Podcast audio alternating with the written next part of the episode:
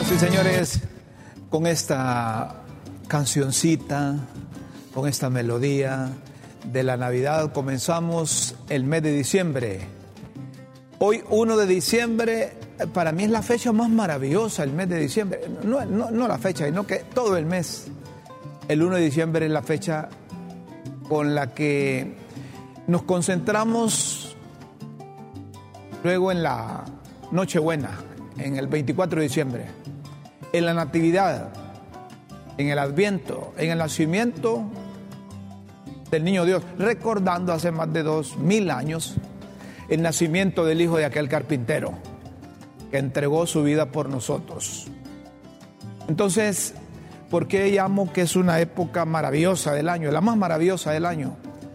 Porque despierta no solo entusiasmo, sino que despierta solidaridad, despierta identidad con los demás, despierta humanidad, porque de eso se trata el recordar el nacimiento del perfectísimo del universo.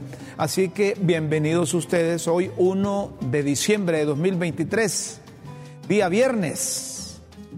Bonita la, la, lo de feliz Navidad. Bonito esa, esa, esa, ese arreglo que hicieron. Me gustó, me gustó. Tal vez al final la pones. Tal vez al final la pones. Así que, que, que que vivamos en hermandad, que nos amemos los unos a los otros. Claro, tenemos que empezar amándonos primero nosotros para después poder amar a los demás. Si usted no se quiere, si usted no se ama, si usted no piensa en función de que sus prejuicios le hacen daños, eh, el pesimismo le hace daño, el negativismo le hace daño, el descalificar, el tipificar delitos a otros sin ser juez, que le hace daño, entonces no, no, no, no, no le está transmitiendo al cuerpo vibras positivas. Dicen los expertos que cuando usted es pesimista, que cuando usted es prejuiciado, eso le transmite a su organismo y consecuentemente usted solo se hace daño.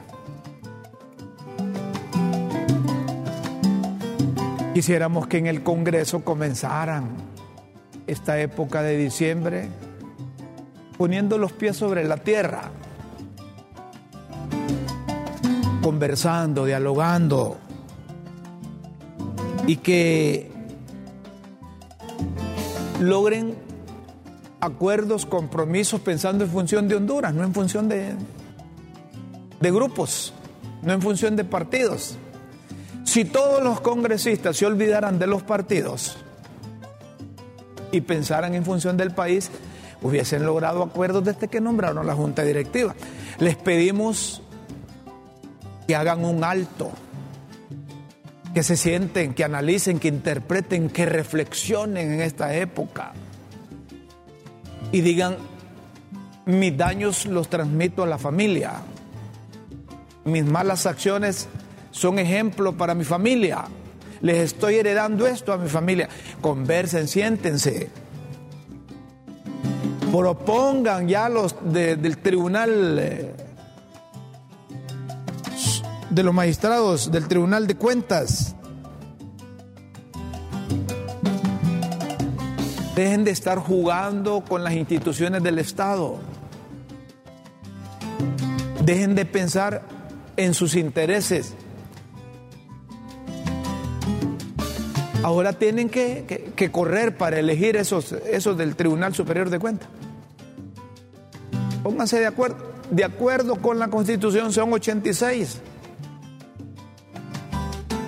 Claro, los 128 diputados, cada diputado quisiera tener un magistrado ahí, pero solo son tres. Y no nombraron el tercero. Ahí está todavía, solo hay dos. Aquí pareciera que, en el país hay una intención de, de, quebrarse las instituciones. ¿Qué le costaba al Congreso nombrar un sustituto para que terminara el periodo del que se fue para magistrado? ¿Ah? Que solo eran dos meses, tres meses, cuatro meses o seis meses. Iba a haber un profesional que lo aceptara con posibilidad de que lo religieran. Pero no, dejemos de esa cosa así, que no funciona. Dejemos que no funciona la otra institución. El Instituto de Acceso a la Información también van a elegir. También van a elegir en el Tribunal Nacional Electoral. Ahí entonces, sí, les dimos la oportunidad con el voto a los diputados para que logren consenso, hombre, acuerdo. No se lleven el país de frente. No actúen como hijos de vieja dunda. Dejen esa venganza. Ahí les va a pegar un, infarto. Ahí se van a enfermar por andar siguiendo, por ser correas de transmisión, por andar haciendo mandados. Tengan independencia de criterios, de opinión, de pensamiento. La gente los va a querer así. Yo prefiero a alguien que sea terco con su propio pensamiento, no que se la lleve de inteligente con pensamiento de otro. Así que está trazada la elección de, de, de magistrados del Tribunal Supremo Electoral necesitan los 86 votos, háganlo. Yo estoy seguro que van a lograr acuerdos incluso para la, directiva a partir de enero. Porque necesitan que se aprueben todo lo que, lo que se ha hecho en la comisión permanente, esa comisión eh, creada irregularmente también. Así es que Logren acuerdos, hombre. Logren acuerdos.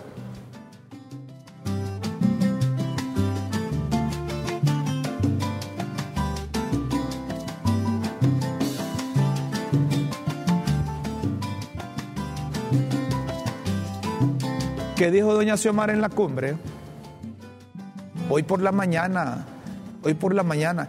No dijo 12 años de dictadura, que el narcogobierno, que el capitalismo salvaje, no dijo así, que son los culpables de haber depredado el bosque de Honduras y ahora estamos tomando medidas. Los capitalistas son los que han destruido las fuentes de, agua. No dijo así. No. Tenés un fragmento de lo que dijo Doña Xiomara. Vamos a ver qué dijo Doña Xiomara allá. ¿Qué dijo doña Xiomara allá en Dubái, en los Emiratos Árabes? ¿Ah? Ante la comunidad internacional, resalto una verdad incómoda. El capitalismo actual es el principal responsable de la catástrofe climática. Desde la primera conferencia en Berlín sobre el calentamiento en 1995, hemos visto un aumento alarmante en la temperatura global y ahora nos encontramos al borde en un punto de no retorno climático. En cuatro años más, según datos científicos, los efectos para la humanidad serán irreversibles. A pesar de 28 conferencias, las acciones de la comunidad internacional han sido insuficientes. El sistema del mercado voraz ha llevado a un sobreconsumo desenfrenado 100 multinacionales siguen siendo responsables del 71% de las emisiones de gases de efecto invernadero en la industria mundial. Las naciones industrializadas, con menos del 10% de la población mundial, han emitido el 51% de estos gases desde 1751. Como representante de los pueblos del sur, históricamente colonizados. Ya, ya, ya, ya dejaste la presidenta. Ah, está bien. No, no, no habló. Eh, bueno, el capitalismo es el responsable, pues. La presidenta sabe que ella, yo, nosotros, vosotros y ellos somos responsables de lo que tenemos en el planeta. No hemos considerado la tierra nuestro hogar. Cuando tengamos conciencia cada uno de nosotros que el planeta es nuestro hogar, ayudaremos más. Serviríamos más a la naturaleza. La naturaleza nada más está recuperando lo que el hombre le ha quitado.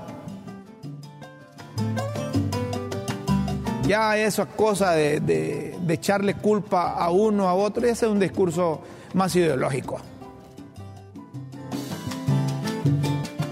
Eso no, no lo deben politizar. Somos responsables todos y debemos aceptar la responsabilidad. Si no, pregúntenle a los holanchanos, hombre. Pregúntenle a los que viven en el departamento de Gracias a Dios, en la Mosquitia. Si no, pregúntenle a los dueños de esos carros, de esos camiones cargados de madera, que se ven que vienen del oriente del país, que vienen de Olancho, que vienen del paraíso. Ay, ¿y esos qué hacen? Sí. Hagamos el esfuerzo, está bien. Hagamos el esfuerzo. Pero no hay que responsabilizar. A mí me gusta cuando alguien dice, mire, somos responsables de esto que está pasando. Y necesitamos unir esfuerzos y sacrificios, si es necesario, para mejorar. Pero echarle la culpa a otro es fácil. Echarle la culpa a otro es fácil. Ese es un discurso ideologizado. Yo le escuchaba el discurso a Fidel Castro allá en la ONU, hablando de eso, responsabilizando a Estados Unidos, a Japón, a China, a, a los países industrializados. Y siguen con el mismo discurso. Siguen con el mismo discurso. Bueno, dejemos a doña, a doña, a doña Xiomara. Dejemos a doña Xiomara, la presidenta de la República, que estuvo participando a nombre de Honduras en la cumbre allá en Dubái. Ajá, y eso de la fiscal.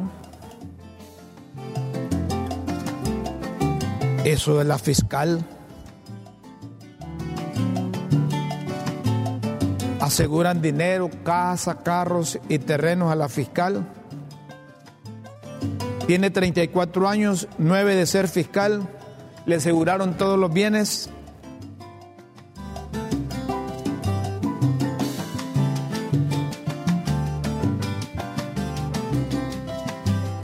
Nadie saca nada del Banco Central si no es con, si no es con la participación de, de otros. Incluso dicen que esta señora retiró dinero de casos de otros compañeros.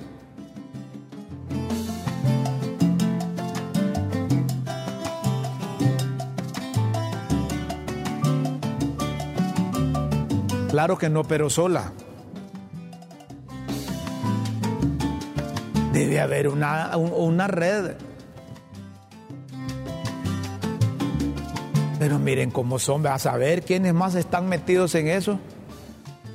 Y no he escuchado funcionario decir que es, como decían eh, eh, hace unos meses, nos llevamos a Nueva York la cabeza del narcotráfico, pero la estructura sigue funcionando. Porque eso no lo hace una sola persona, hombre, no lo hace una mujer. Ahí hay un montón de gente, hombre. Y a cuando meten al Banco Central en eso, mm, como dice doña Chila, echórico sentidor. ¿Ah? 88 millones de lempiras. Pero no le pase a algún funcionario del Banco Central como le pasó a la exministra, ¿verdad? A la exministra Rocío Taura, que por oprimir el botón para pagar, la, la toparon.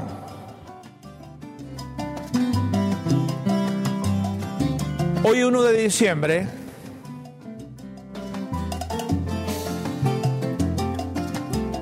conmemoramos el Día Mundial del VIH.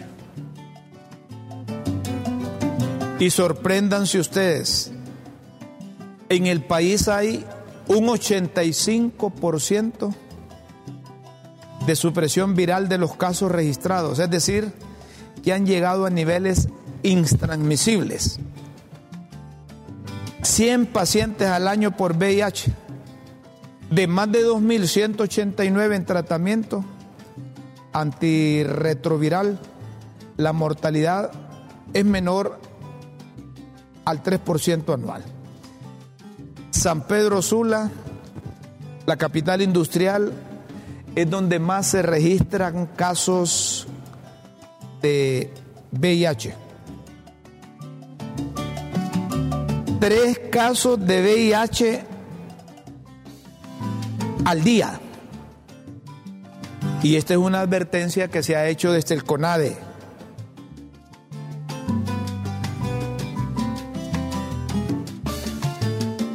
Esto se ha hecho desde el CONADE.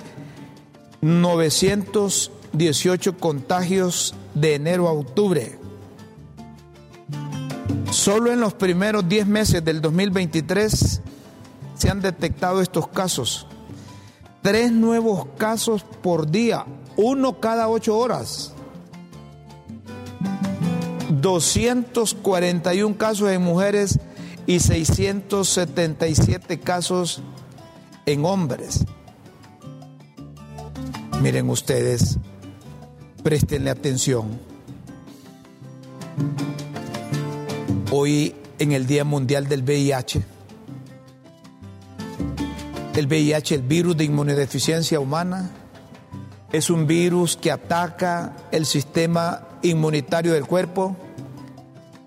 Si no se trata, puede causar SIDA.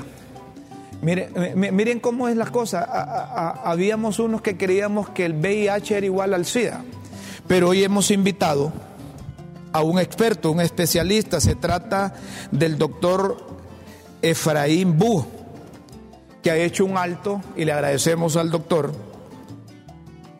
que ha hecho un, un alto para en su trabajo para atendernos, para ayudar desde Críticas con Café, desde el canal de la tribuna y en la transmisión de Facebook Live, a hacer conciencia.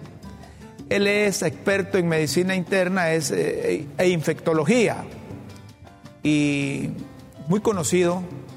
Y, lo hemos invitado y de entrada, doctor, además de agradecerle, le pregunto, eh, eh, ¿Cómo podemos establecer las personas comunes y corrientes, lo que no sabemos de, de, medicina, eh, lo que significa VIH y lo que es el SIDA? Eh, yo creía en un momento, como piensa la mayoría, que cuando decían, ese tiene VIH, está infectado, era sinónimo de tener SIDA. Gracias por estar en Críticas con Café, doctor. Bu. Muchísimas gracias por la invitación y un buen día para todos lo que le ven a usted, su programa. La enfermedad tiene sus fases, ¿verdad? La fase inicial es cuando se adquiere la, el virus.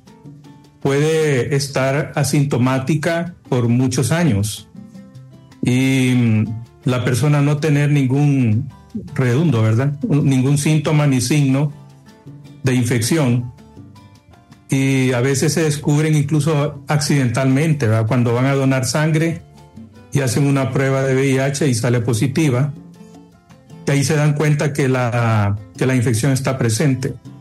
Eso se llama fase asintomática y se considera como una infección VIH, pero como no tiene ni síntomas ni signos, no se cataloga como SIDA, cuando el tiempo pasa y las eh, defensas se van eh, debilitando debido a que el virus, aunque originalmente no da ni síntomas ni signos, sí va deteriorando progresiva y lentamente el sistema inmunológico, o sea, el sistema de defensa del cuerpo, del organismo. Y cuando estos, cuando estos sistemas de defensa llegan, llegan a un nivel crítico, uno los, uno los puede medir, ¿verdad? Hay exámenes para medir eso. Cuando llega a un nivel crítico, comienzan a aparecer entonces eh, infecciones de diferente índole, infecciones bacterianas, infecciones por virus, infecciones por parásitos, infecciones por hongos, que tienden, al principio pueden ser localizadas, pero con el tiempo tienden a diseminarse por todo el organismo. En esa etapa ya el paciente tiene eh, muchos síntomas y muchos signos. Y es cuando consideramos que el paciente tiene ya el SIDA, el síndrome de inmunodeficiencia adquirida. Es decir, que... Previamente... es decir, perdón doctor, oh. el SIDA es la etapa más, más crítica. Es la etapa más avanzada, más avanzada de la infección VIH, o sea, cuando el paciente ya tiene síntomas, signos y tiene eh, datos de infecciones oportunistas que le llamamos en medicina, que son estas que le he mencionado previamente. ¿Y qué diferencia hay, doctor, en el tratamiento cuando un paciente está eh, con VIH, que le están apareciendo los signos, en la sintomatología y todo eso, y luego cuando ya pasa a esa etapa de, SIDA? ¿Ese es, eh, ¿Se puede vivir con las 12, eh, en las dos etapas o cuál tiene más riesgo?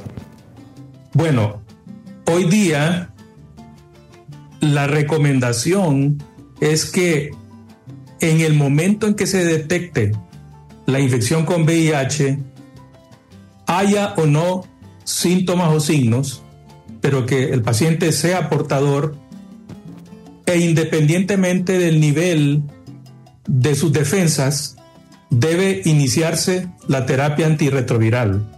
Es decir, no debe esperar.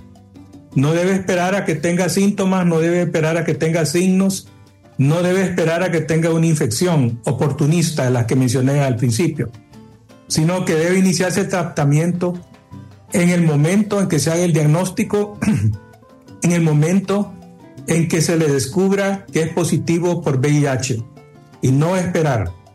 Ese tipo de paciente, cuando usted lo toma tempranamente en el tratamiento, tiene una expectativa de vida igual al de la una, a una persona que no tiene VIH. Ahora bien, uno puede eh, cualquier fase en que se presente el paciente. puede ser un paciente que llegó muy tardíamente al médico y le diré que eso ocurre en un 35% de esos pacientes que anualmente se detectan en Honduras. Un 35% llegan en fases avanzadas de infección VIH. Pero aún así, aun cuando lleguen en esa fase, le iniciamos el tratamiento antirretroviral y también le iniciamos los tratamientos para las infecciones oportunistas que se le hayan agregado en ese periodo de tiempo. Y esos pacientes pueden recuperarse, pueden recuperarse notablemente y llevar una vida con calidad y volver a sus actividades habituales.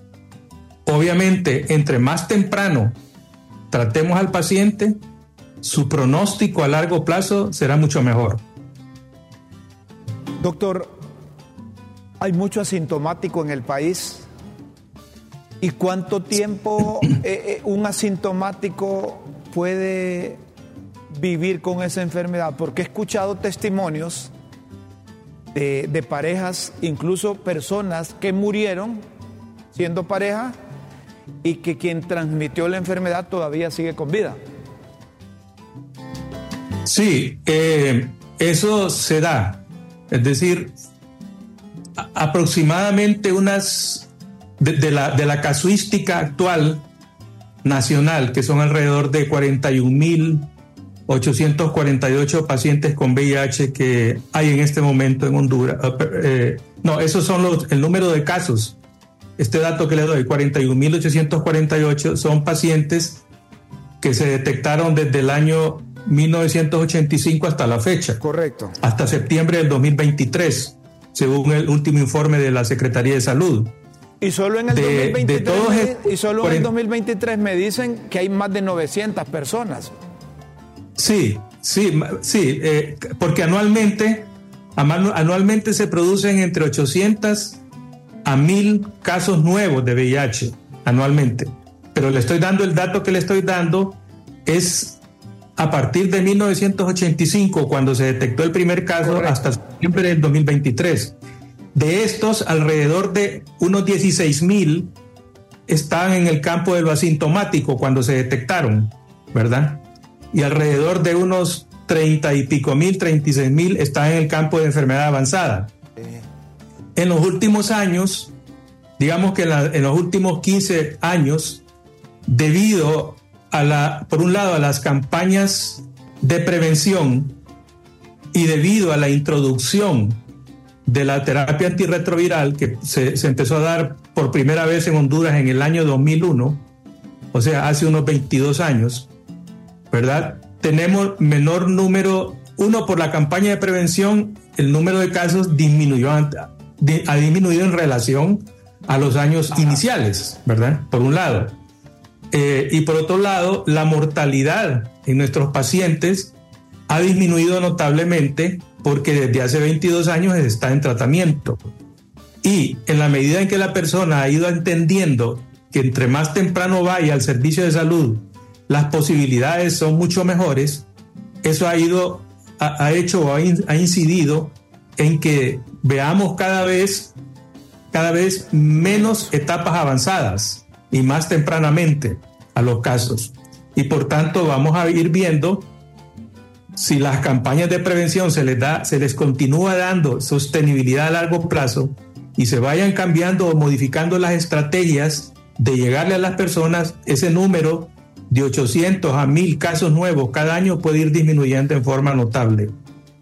Todo pasa por la prevención, todo pasa por la educación. Le consulto, la Secretaría de Salud o el Gobierno de la República tiene programas preventivos como por ejemplo, si yo quiero irme a hacer el examen para detectar si tengo VIH, lo hacen eh, eh, eh, seguidamente, lo hacen constantemente o a dónde pueden ir, porque yo estoy seguro que hay gente que se incorporaría a la prevención para salir, como decimos nosotros, del maíz picado. Si tiene alguna sintomatología, lo están tratando por otro, por otro, otra, otra cosa, y él puede irse a hacer un examen y le comprueban que pasa inmediatamente a ser paciente de VIH, yo estoy seguro que va a preferir a no llegar a la última etapa, que, es con tratamientos de, retrovirales. Afortunadamente, en lo que se refiere a los programas de VIH, eh, a nivel de la Secretaría de Salud, existe esa disponibilidad de que si una persona desea espontáneamente, por su propia iniciativa, hacerse una prueba de VIH en el sistema de salud público, puede hacerlo perfectamente, porque hay disponibilidad para ello. Muy bien. Antes que eso, eh, le menciono también que en esto es fundamental la educación, la información y la promoción de la salud. O sea, la persona tiene que saber qué factores son los que lo ponen a riesgo de adquirir la infección de VIH. Y este es una cuestión que uno tiene que estarla eh, reiterando continuamente en las eh, acciones de educación para que la persona se autoevalúe a sí misma y determine si está o no en un grupo o en, una, situación de riesgo. Con ello, esta persona tendrá la posibilidad entonces de ir a hacerse la prueba en sangre para detectar los anticuerpos con el VIH en el sistema público de salud. O sea que sí tenemos eh, la disponibilidad, pero es importante que la persona esté informada y educada en cuanto a que en qué situación, ¿verdad?, eh, lo obliga más a buscar el sistema de salud. entiendo eso. Aunque el hondureño entendería más si, si le explicamos, cuando tenga estos signos o estos síntomas, vaya a hacerse la prueba.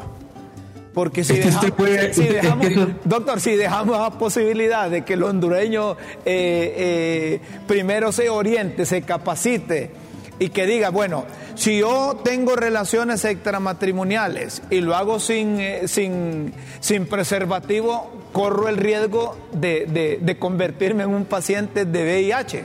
Pero si abrimos la posibilidad del abanico, de que todo aquel hondureño que sienta la necesidad, que, considere que debe salir de dudas y que puede irse a, hacer la prueba, eh, yo creo que podríamos eh, eh, evitar y e identificar, porque ese es otro problema, me imagino yo, que tienen ustedes, los especialistas, que tienen control de la gente que ha tenido valor o que se ha identificado.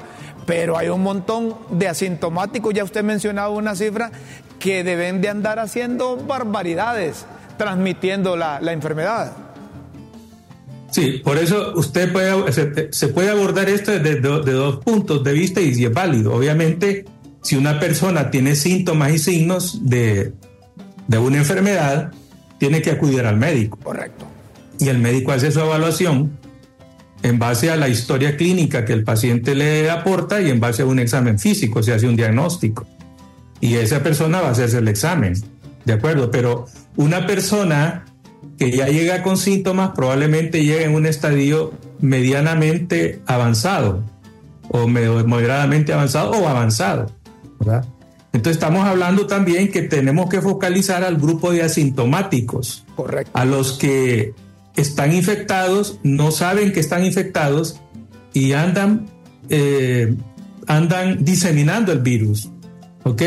Entonces, eh, a estas personas hay que enseñarles, ¿verdad? Y en, realidad las campañas son generales, ¿verdad? Pero uno puede tener estrategias de focalizar a grupos para hacer un mensaje más directo.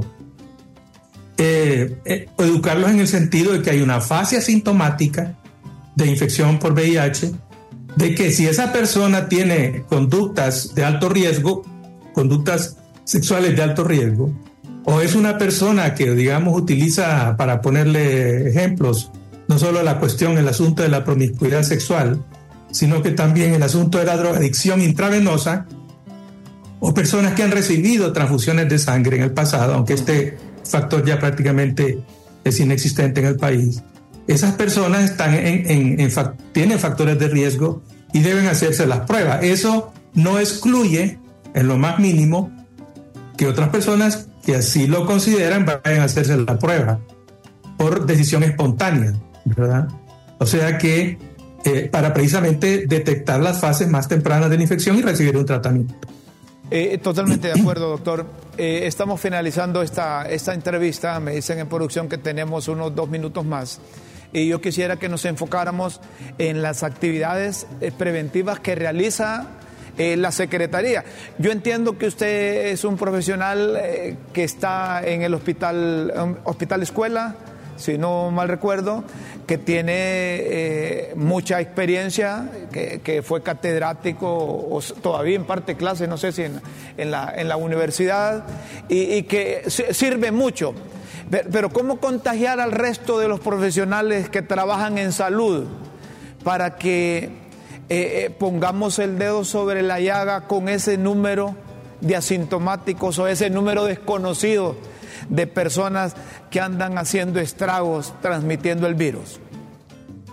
Mire, eh, la, formación, en la formación de los médicos, tanto a nivel de pre y posgrado, hoy día ah, pues está en el pensum académico el tema de VIH, con todas las implicaciones, no solo desde el punto de vista preventivo, sino que también en la parte de identificación de la enfermedad, o sea, el diagnóstico clínico, los tratamientos.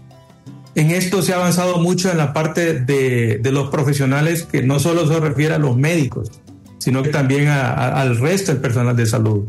O sea, hay, hay ya formación en las universidades, en las eh, áreas de salud al respecto.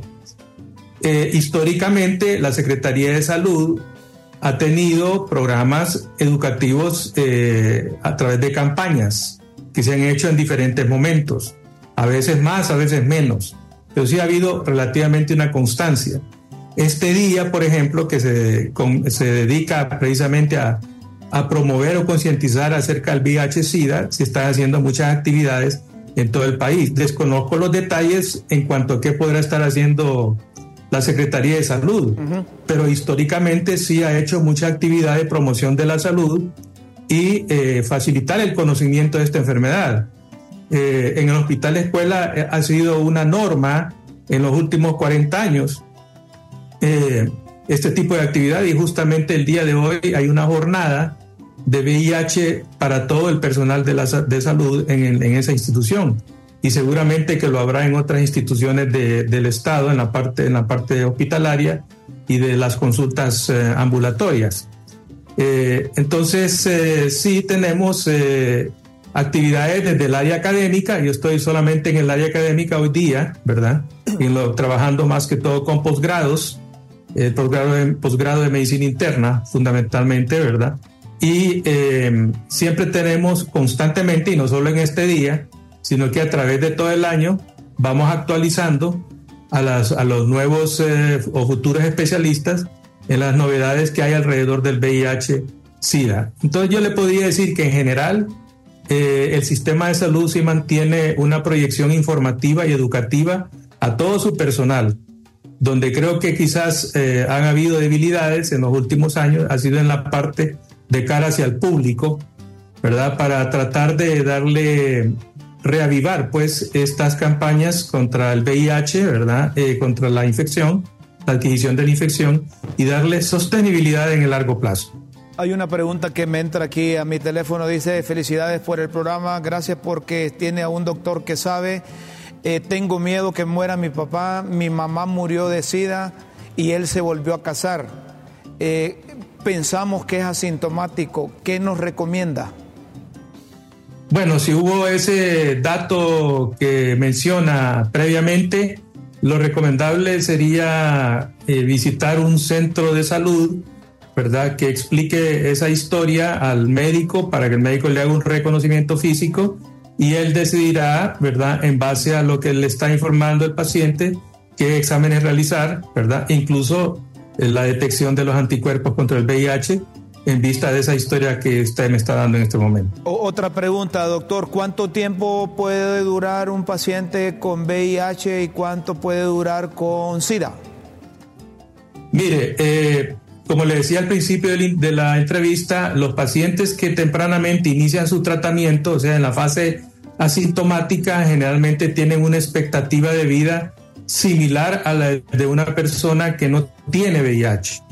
Y los pacientes que están en, etapas avanzadas depende del estado de avance de la infección, ¿verdad? Eh, y, vemos diferentes categorías. Cuando el paciente llega ya con una infección diseminada en su organismo y que está afectando, digamos, el sistema nervioso central, el cerebro, por ejemplo, los pulmones, ¿verdad? Esas personas, las expectativas de vida, aún con el tratamiento, puede ser mucho más corta que en el primer caso que le mencioné. Una última pregunta, eh, ¿por qué no capacitan a las escuelas, a los colegios, a las universidades con estos conocimientos y no que nos metan eh, política o ideología de género en las aulas, dicen? Bueno, eh, no sé, pues yo no, yo no trabajo con el Estado, ¿verdad? Es, yo estoy en el área privada de la medicina hoy día pero en el pasado eh, se ha abogado porque eh, la, eh, la, infección VIH se ha introducido en los programas de educación sexual a, a nivel desde primaria en adelante, obviamente de acuerdo pues a, a, la edad y a la... Son estrategias especiales, ¿verdad? Para comunicar el mensaje de una manera adecuada, ¿verdad? Para que vayan las personas informándose eh, cómo prevenir, y, no solo esta enfermedad, ¿verdad? Hay otras que es importante introducirlas, ¿verdad? En, el, en ese pensum para la, en el área primaria, educación media y secundaria. Creo que, que eso es bien importante, es fundamental y debe ser parte de la educación sexual eh, de los jóvenes. Aquí hay uno que dice, a este doctor debe tenerlo todos los días, no de estar hablando en ese programa papada de los políticos y del gobierno. Dice, vaya, este ya se metió con el programa también. Doctor, le agradecemos mucho que haya estado con nosotros aquí en Críticas con Café. Estamos seguros, estamos seguros que o aumentan los registros o salvamos vidas con esta comparecencia suya.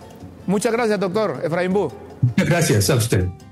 El doctor Efraín Bu internista, experto en infectología. Lo hemos tenido hoy aquí en Críticas con Café conmemorando el Día Mundial del VIH, del SIDA. Ya establecieron las diferencias o establecimos las diferencias VIH y SIDA. Y esto es de hablar, si se puede, todos los días porque hacemos conciencia en la población. Hasta una canción hay relacionada con, con el SIDA y que si quieres vivir 100 años, pues eh, e, evita esas relaciones extramatrimoniales.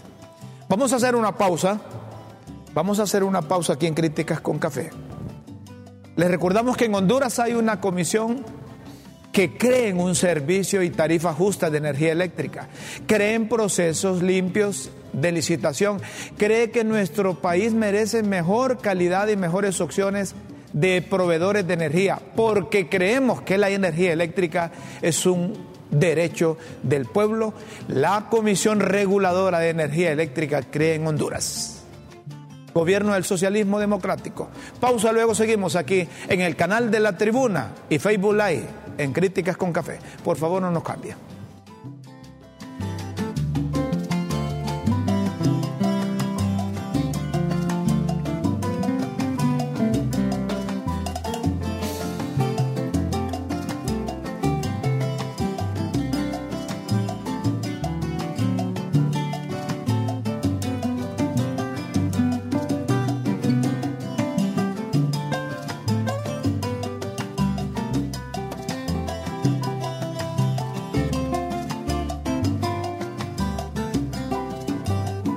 Seguimos, señoras y señores, en Críticas con Café. A propósito de salud pública, a propósito de prevención, a propósito de atención. Ayer eh, sentí mucha lástima. Anoche, avanzadas las horas, eh, recibí un mensaje de un familiar que tiene una paciente en el hospital escuela. Pidiéndonos que como periodistas, si podíamos enviar cámaras o, a colegas que vayan y hagan público el trato inhumano que los de la seguridad privada le dan a los familiares. Que pareciese que están encarcelados o secuestrados los parientes de los pacientes, que los obligan a estar en un espacio todo reducido y todo apiñados y que incluso el agente de seguridad privada les echa llave o les amarra la puerta para que no puedan entrar y salir cuando quieren. Y que es un trato casi discriminatorio, dicen. Pareciese que los agentes de seguridad privada, y esto no es primera vez que denuncian a los del hospital escuela, nunca han tenido un paciente en un centro de atención médica pública. Pareciera que uno como familiar siente como que se trata de uno el que está enfermo y que porque no tiene suficientes recursos para ir a una clínica privada, tiene que llevarlo al sector público. Y que desea estar cerca de su familiar cuando está siendo atendido para cualquier necesidad que él pueda suplir, que él pueda auxiliar. Entonces uno como pariente, como familiar, siente en carne propia como que fuese el paciente y no quiere retirarse. A estas alturas deberían en el hospital escuela tener una mejor actitud y no solo limitarse los eh, agentes de seguridad a decir, mire, eh, son instrucciones que tenemos, a usted lo encerramos aquí, usted no sale de aquí y si sale no vuelve a entrar. ¿Se imaginan ustedes a lo que exponen a los familiares? Y en tiempos todavía del COVID, de enfermedades que se pueden transmitir. Deben de acondicionar una forma, debe buscar una forma y la autoridad. Yo estoy seguro que el director o quien está al frente del hospital escuela no se da cuenta del tratamiento que tienen los familiares de los pacientes en horas de la noche no se dan cuenta. Que los médicos no se dan cuenta. Porque hay médicos o enfermeras generalmente que cuando sienten la necesidad de tener contacto con el familiar lo van a buscar. Ahí es la relación, pero el médico no tiene contacto con... Es raro que tengan contacto con los parientes. El médico está en su trabajo, atendiendo a los pacientes, pero en horas de la noche por cualquier eventualidad o emergencia que se presente, el familiar necesita estar ahí. Les permiten estar ahí, pero el trato que les dan es inhumano. Debería el Comisionado Nacional de los Derechos Humanos enviar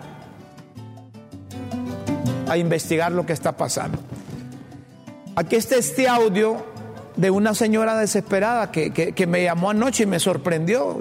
Estábamos con Anthony preparando el programa y me sorprendió, don Rómulo, mire esto y esto y esto. Y aquí lo tenemos para que la gente lo escuche y que se lo pasen al director o a quien está al frente del hospital escuela. Que vean cómo establecen mejor comunicación con los agentes, porque hacen ver mal esa institución. Aquí está este audio que una señora nos envió sobre el trato que les dan ahí en el hospital escuela. Buenas noches, eh, don Rómulo, ¿cómo está? Eh, mire que le, mando este audio para ver eh, si usted podría hacer algo, o sea, mandar cámaras a que vinieran aquí a lo que es el hospital escuela. Mire que ahorita pues tenemos a mi mamá interna aquí y ya en la ya ahorita en la noche sacan las personas. Bueno, eso es correcto, ¿verdad? Para que no esté un montón de gente amontonada. Pero mire, don Rómulo, la meten a un espacio donde está lleno de personas. No hay aire, ahí las ventanas son bien altas y solo tienen un poquito abierto. Mire, yo en un ratito que estuve ahí, hasta ganas de vomitar me dieron. Meten toda la gente como ganado. Cuando la gente no se quiere meter ahí, le dicen de que sorten y que si no quieren meterse ahí, entonces que se vayan a hospitales privados. Los guardias bien malcriados y ellos lo que dicen que es orden. Y en la, en la, en la madrugada dicen, diciendo varias personas que ya tienen días de estar ahí, que los amarran, amarran la puerta para que no salgan. Y mire, si usted fuera y se estuviera cinco minutos porque toda la gente, toda la visita, toda la gente que se queda, la meten ahí. Y mire que cuando la gente dice a salir y le dice que ya no aguanta, que quiere tomar aire, le dicen que si no obedecen, entonces que ahí están los portones abiertos, que se vayan. Viera qué horrible. ¿Sabe cómo le, digo yo de que, de que están las personas? como los inmigrantes, como cuando los meten en esos vagones y, y ahí la gente va ahogándose. Así quieren tener la gente ahí porque tienen dos aires, pero esos están malos. y mire, es una calor horrible, el montón de gente amontonada. Entonces, no sé usted si podría mandar cámaras o que investiguen. Yo estoy, de, bueno, es una denuncia, cómo se haría para que vinieran a revisar, porque y viera que maltratan los, los guardias. Le dicen a la gente, pues váyase, entonces vaya, pague a un privado, si usted no quiere hacer caso, eh, váyase. Y cierran la puerta y cuando la gente quiere salir ellos están ahí y le dicen, ¿y usted para dónde va? No, no tiene permiso de salir. Viera qué mal. Qué, barbaridad, qué barbaridad. Investiguen esto. Mire, yo no le prometo mandar cámara porque yo no, no, no, no tengo cámara, yo no decido. Tal vez Raúl Morazán le envía, pero tendría que ir un periodista en horas de la noche. y no sé cómo le harían ahí. Pero más bien el comisionado de los derechos humanos debe mandar a un delegado por ahí para que investigue qué es lo que está pasando y hay que parar esos maltratos, hombre. Estos maltratos a los familiares de los pacientes que por falta de recursos van en búsqueda de una atención médica a un centro de atención médica pública. Vamos con las pildoritas de la tribuna aquí en Críticas con Café. Las pildoritas de la tribuna en Críticas con Café.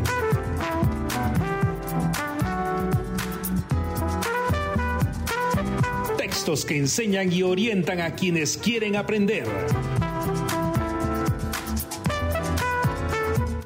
Atención a las pildoritas de la tribuna. Hoy viernes 1 de diciembre, autopostulados. Ya cayeron los primeros postulados, autopostulados, pero no a la comisión de los disputados autoconvocados, sino a la de la comisión permanente.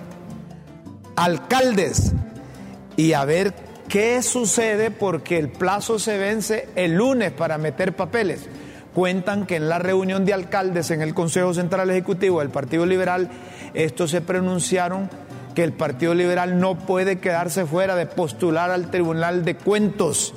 Deben participar, hombre. Si no, ahí se van a quedar, como dice doña Chila, oliendo el dedo. Afición.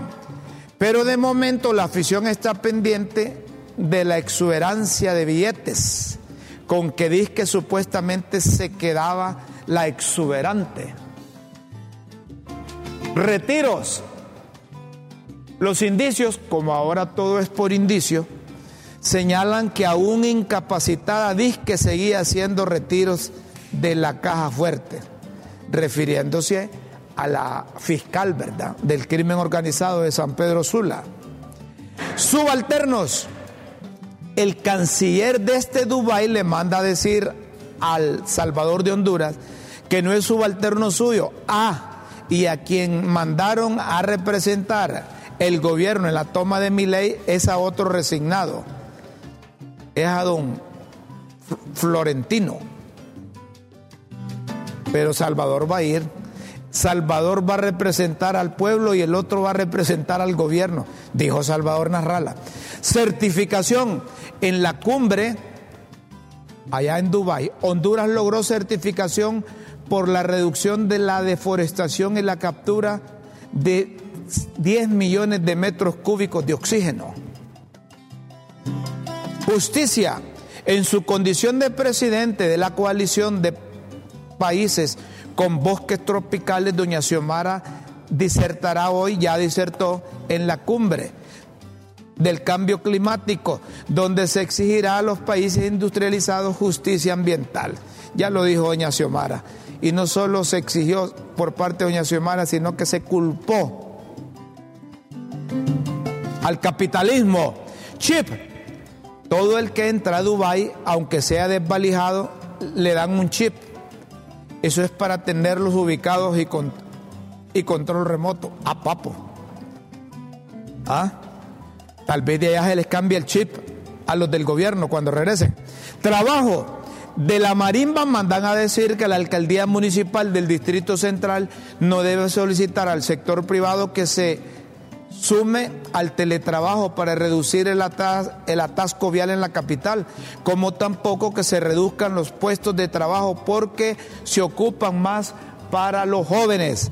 Blanco, desde el obelisco el Partido Nacional nombró varias comisiones que viajarán a la OEA, a la ONU, ante embajadas, la CID y el Alto Comisionado de Derechos Humanos para denunciar ser blanco de persecución política. No tarda, no tarda aquel de la OEA en mandarles mensajes diciendo que no los van a recibir. Me refiero al embajador que tenemos allá en la OEA. Acciones. El Comité Central del Partido Nacional, cuyo presidente, David Chávez, está en paradero desconocido desde que se las peló, llevándose de encuentro las trancas aeroportuarias, activó la comisión jurídica a interponer las acciones legales correspondientes. Señoras y señores, si ustedes quieren seguir leyendo las pildoritas de la tribuna e interpretar entre líneas su verdadero significado, solo ingresen a www.latribuna.hn. Los esperamos en una próxima emisión de Las Pildoritas de la Tribuna en Críticas con Café. Todo por Honduras.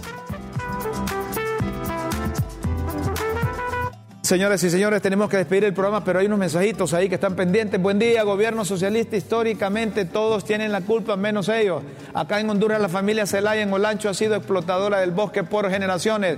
Por ahí deberían empezar la presidente. Más mensajes. Eso es cierto. Esos guardias son sin corazón, ah, refiriéndose a la denuncia que se hizo desde el hospital escuela. Otro mensaje. Ese problema de los guardias de seguridad del hospital escuela, eso es de años. Cualquier compañía de seguridad que llegue es lo mismo. El trato que le dan a los familiares de los pacientes. Más mensajes. A ver, ¿y ahí, ahí qué? Flores Lanza viendo cómo la fiscal sacó 73 millones del Banco Central y él solo pudo sacar 40 millones. Son malvados estos. Otro mensaje. Eso es de, ahora, mi mamá murió en el año 18 y es cierto, los guardias me querían sacar y me hice la fuerte. Y, y mamá en la madrugada se murió. Aquí hay otros mensajes también. Feliz día, feliz inicio de diciembre, mes que nos conecta con la Natividad del Niño Dios, que este último mes del 2023 traiga a las buenas familias hondureñas mucha salud y bonanza. Un abrazo, don Rómulo, se le aprecia mucho, este San Lorenzo lo vemos. Ojalá que este mes de la Navidad nos regale muchos cachurecos en la cárcel, jo, jo, jo, jo, dice una. Saludos, don Rómulo. Siempre lo vemos, sería bueno que su programa saliera por radio ya que yo a veces debo salir a esta hora a ser mandado. Es una sugerencia. Bendiciones. Mira vos, Anthony, comprate una radio, hombre, para que tengamos el programa también en la radio. Muy buen discurso de nuestra presidenta en Dubái. Éxito siempre, viva libre siempre. Vaya, papo. Hey, hoy es el día de nosotros locutores. Felicítenos, pues. Un abrazo, don Rómulo. Es cierto, fregaron a los locutores poniéndoles el día hoy del, del SIDA. Felicidades a todos los locutores. Sí, señores, tenemos que irnos. Disfruten el fin de semana, disfruten el viernes. Nos vamos a ver el lunes si Dios nos permite. Con Él, con Dios siempre en vuestras mentes y en nuestros corazones. Disfruten la mañana, el mediodía, la tarde. Buenas noches. Adiós. Adiós. Adiós.